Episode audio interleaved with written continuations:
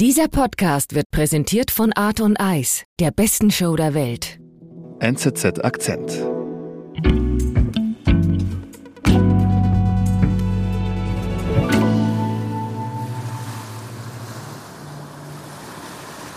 Das tönt hier jetzt gerade sehr idyllisch und schön. Wo sind wir denn da?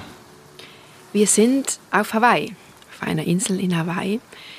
Luo Shangchun, auf Englisch heißt sie Sophie Luo. Mhm. Sie wandert da einen Küstenweg entlang am Sandstrand.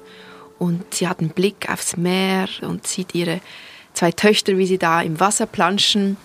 Im Dezember 2019, nach mhm. Weihnachten. Also so ein Familienurlaub auch. Ja, genau, ein Familien-Weihnachtsurlaub. Äh, und dann plötzlich klingelt das Telefon von Sophie Lohr. Und es ist ein Freund ihres Mannes am Apparat aus Peking. Mhm.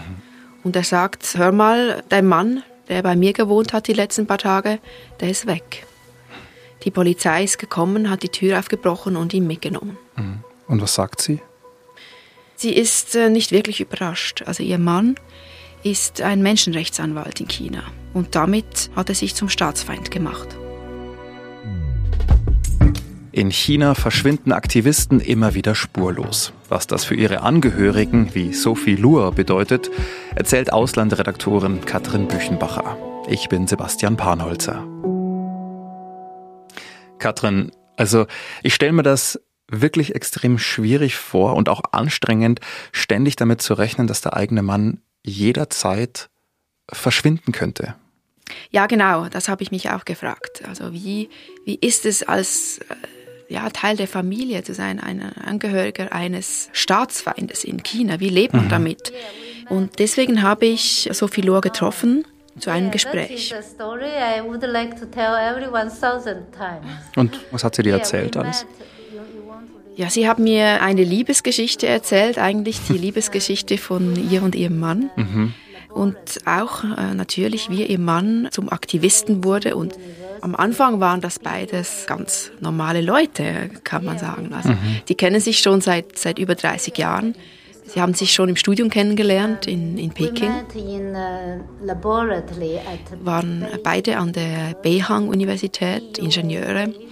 Sophie hat sich sofort verliebt in ihn, hat sie mir erzählt, weil er hatte eine, eine so einnehmende, äh, bestechende Persönlichkeit. Er hat viel gelacht, hat es gut mit allen. Sie war das genaue Gegenteil von ihm, hat sie mhm. mir gesagt. Also, das eher ruhiger, introvertierter. Ja, schüchtern. Mhm. mhm. Die Eltern von, von Sophie Lohr waren aber sehr skeptisch, weil ihr Mann, er heißt Ding Jiasi, er hatte äh, nichts, also er war sehr arm. Sie hat mir gesagt, er hat genau drei Arbeitsoveralls besessen und das war alles. er musste dann ihren Eltern versprechen, dass er es wirklich zu was bringen würde und auch eine Familie ernähren konnte und das hat ihn dann ziemlich angespornt und er hat neben dem Ingenieurstudium dann noch das Anwaltspatent gemacht, darauf gelernt mhm. und und wurde dann ein, ein ziemlich erfolgreicher Anwalt mit eigener Kanzlei und, mhm. und mehreren Angestellten. Mhm. Und hat sich auf Urheberrecht spezialisiert. Mhm. Und auch sie hat auch Karriere gemacht. Also sie hat dann für Alstom gearbeitet und hat mitgeholfen, die ersten Hochgeschwindigkeitszüge mhm. für China zu bauen. Was Alstom ist? Ja, das ist so ein Bahnausrüster, eine, mhm. eine französische Firma. Mhm. Also die beiden hatten sehr gute Jobs, haben genug verdient und haben sich so hochgearbeitet zur Oberschicht in Peking. Mhm. Sie wurden dann auch ziemlich schnell Eltern, also hatten zwei Töchter. Also das ist ein Leben, wie sich das äh, Sophie Lohr ähm, vorgestellt und erträumt hat.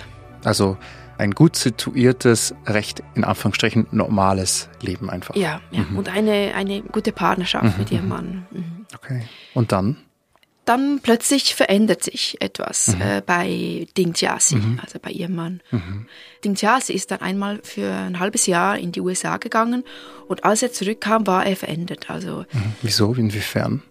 Er hat dort plötzlich Zugang gehabt zu allen Informationen. Und er hat viel gelesen, er hat sich auch vernetzt mit anderen Auslandchinesen und dann plötzlich gemerkt, ja, er ist nicht der Einzige, der sich stößt an den Zuständen, äh, wie sie in China herrschen. Und als Anwalt hat er gemerkt, dass halt äh, Unrecht geschieht und dass das auch auf den Staat und auf das Justizsystem zurückzuführen ist. Und hat er plötzlich gemerkt, ja, da gibt es Leute, die wollen was ändern. Und mhm. als er dann wieder zurück äh, war in China, hat er sich diesen Menschen angeschlossen. Also das war eine Gruppe von Menschenrechtsanwälten und Aktivisten. Mhm.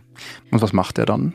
Das ist so eine lose Gruppe, die treffen sich zu gemeinsamen Essen, zu Seminaren, die diskutieren, wie kann man China äh, gerechter machen, wie kann man den Leuten zeigen, dass sie eigentlich verfassungsmäßig garantierte Rechte haben, die sie auch einfordern können.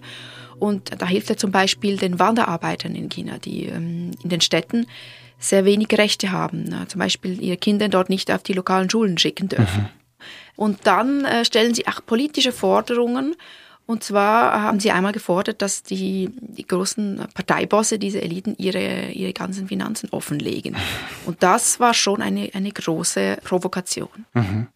Und wie sieht das denn seine Frau? Also macht sie da mit oder wie steht sie dem Aktivismus gegenüber? Also sie bekommt das schon mit, aber nur so am Rande. Also was da genau passiert, was ihr Mann da genau macht, das weiß sie gar nicht. Und mhm. sie will es auch gar nicht wissen. Funktioniert's? Also kann sie sich so distanzieren von dem Aktivismus ihres Mannes? Ja, eine Zeit lang geht das gut, aber dann im April 2013 äh, wird ihr Mann verhaftet. Mhm und da muss sie handeln. Äh, sie weiß, äh, ja, jetzt bin ich in Gefahr, sind meine Töchter in Gefahr. Sie packt ein paar Sachen ein, nimmt ihre Töchter mit und zieht in die USA. Wir sind gleich zurück. Art on Ice vom 8. bis 17. Februar in Zürich, Fribourg und Davos. Erleben Sie Dave Stewart von Eurythmics, Natalie Imbruglia, Remo Fora und Max Dorace zusammen mit Weltmeistern und Olympiasiegern auf dem Eis. Jetzt Tickets für die beste Show der Welt sichern auf www.artonice.com.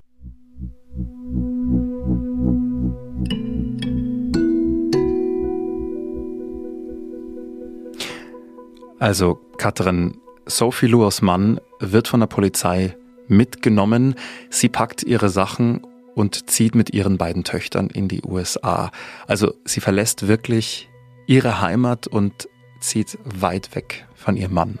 Ja, und ähm, sie tut das eigentlich, obwohl sie das gar nicht will.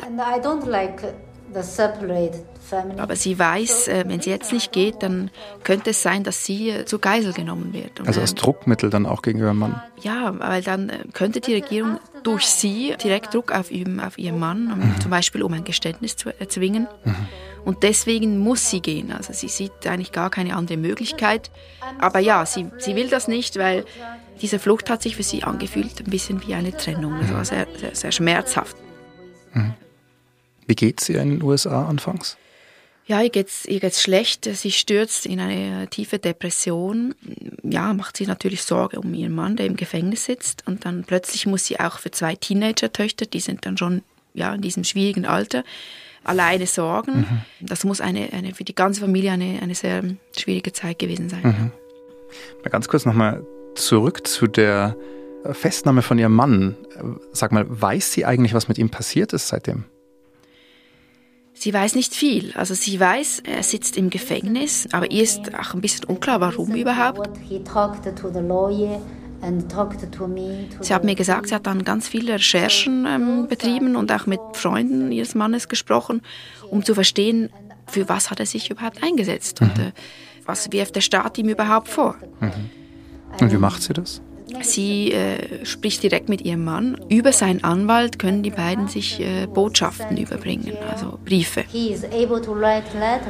Und manchmal geht es zwei Wochen, manchmal vier bis sechs Wochen, bis sie eine neue Nachricht bekommt von ihrem Mann. Sie sagt mir jedes Mal, wenn sie was gehört hat von ihm, dann war sie zutiefst glücklich und ähm, hat eigentlich davon gelebt, von diesen, von diesen Nachrichten, Lebenszeichen von ihrem Mann. Und wenn es dann aber lange ging, bis was kam, dann hat sie sich größte Sorgen gemacht und das war schwierig. Ja, eine ganze Weile lebt sie von Brief zu Brief und ihr Leben und das Leben der ganzen Familie bekommt wieder eine gewisse Stabilität. Mhm. Also sie bauen sich dort jetzt wie ein neues Leben auf und äh, sie hat ja Kontakt mit ihrem Mann, aber wie geht es dann weiter? Neben ihrer Arbeit beginnt Sophie Lohr auch äh, sich dann auszutauschen. Ähm, es gibt äh, in den USA auch andere Ehefrauen von politischen Gefangenen in China und sie ermutigen sie auch dazu, dass sie ein Konto eröffnet auf Twitter und dort die Briefe an ihren Mann veröffentlicht. Mhm. Um Aufmerksamkeit zu bekommen für, für die Geschichte. Ja, und mhm. sie, einerseits sagt sie, hat ihr das einfach auch geholfen, darüber zu sprechen, über den Fall ihres Mannes und, und ihr eigenes Schicksal. Und dann ähm, sieht sie auch so einen Weg, wie sie vielleicht ihrem Mann helfen kann, also mhm. dass er freikommt. Also schafft sie, erreicht sie damit irgendwas? Ja, 2016, nach dreieinhalb Jahren in Haft.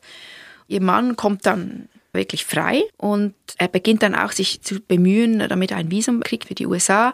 Und im Jahr darauf klappt es dann zum ersten mhm. Mal.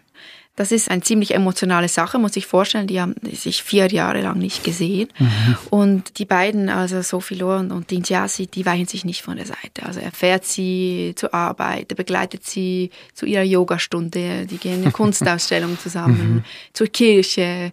Ja, das ist aber eigentlich äh, nicht wirklich eine harmonische Zeit. Ähm, die beiden mhm. haben auch täglich Konflikte. Mhm. Warum? Er hat gleich zu Beginn gesagt, er möchte ein Rückflugticket fest buchen und zwar nach zwei Monaten. Um weiter Aktivist zu sein. Ja, also es war seine Überzeugung, dass er nur, wenn er vor Ort ist in China, wirklich Dinge bewegen kann und dort was verändern kann. Mhm.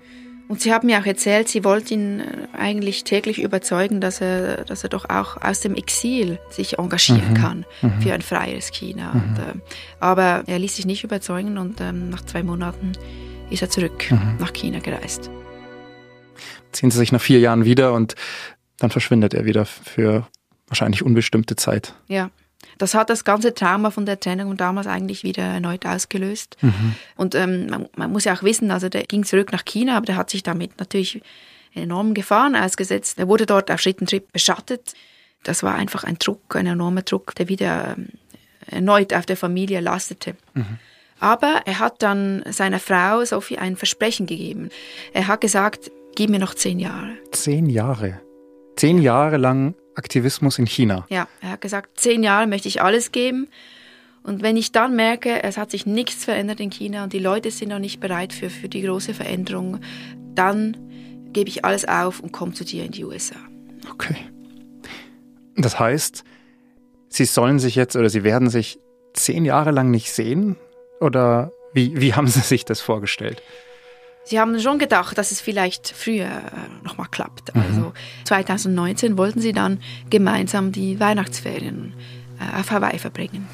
Ich vermute mal, dass das jetzt die Zeit, der Moment, den du ganz am Anfang der Folge erzählt hast, wo Sophie Lure am Strand spaziert und eben diesen Anruf bekommt, dass ihr Mann wieder festgenommen wurde.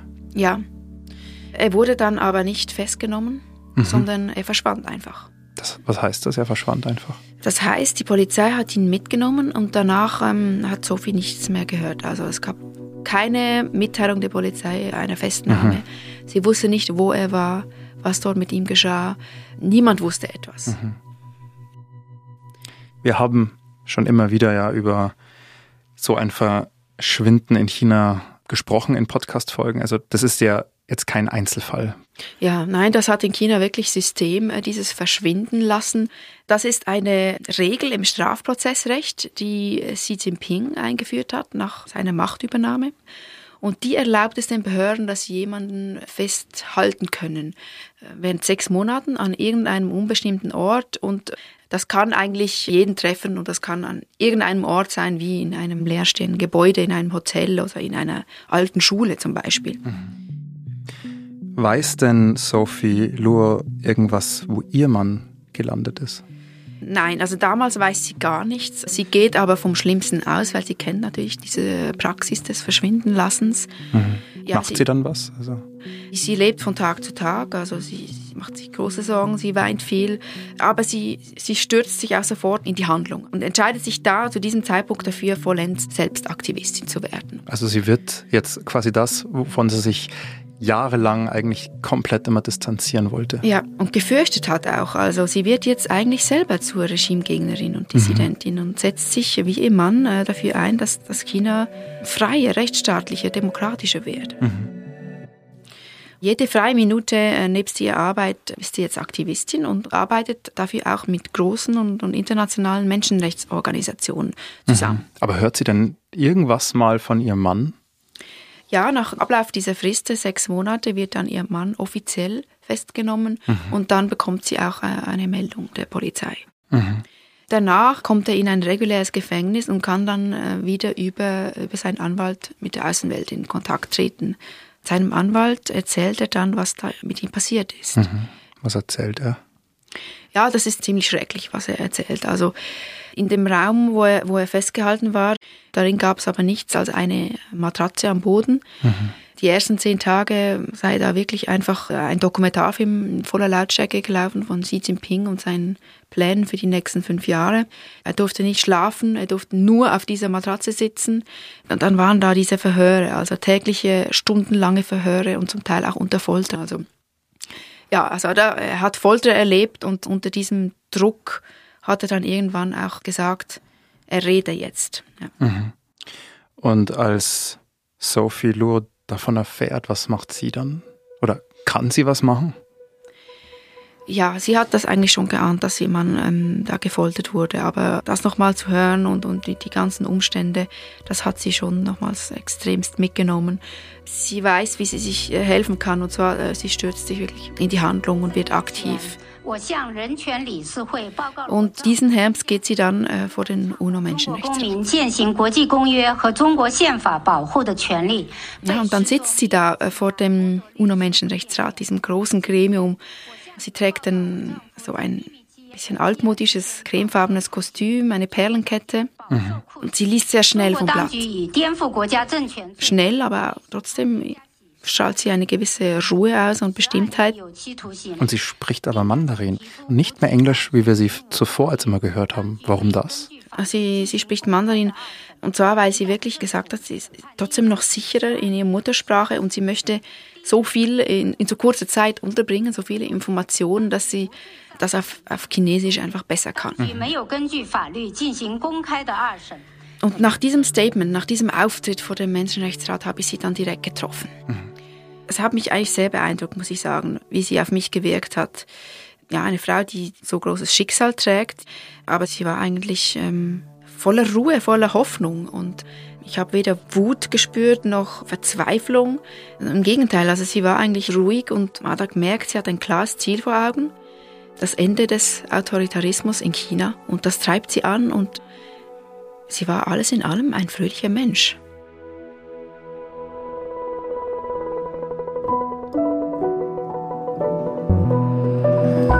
Liebe Katrin, vielen lieben Dank für deinen Besuch im Studio. Danke dir. Das war unser Akzent. Produzentin dieser Folge ist Alice Grandchamp. Ich bin Sebastian Panholzer. Bis bald.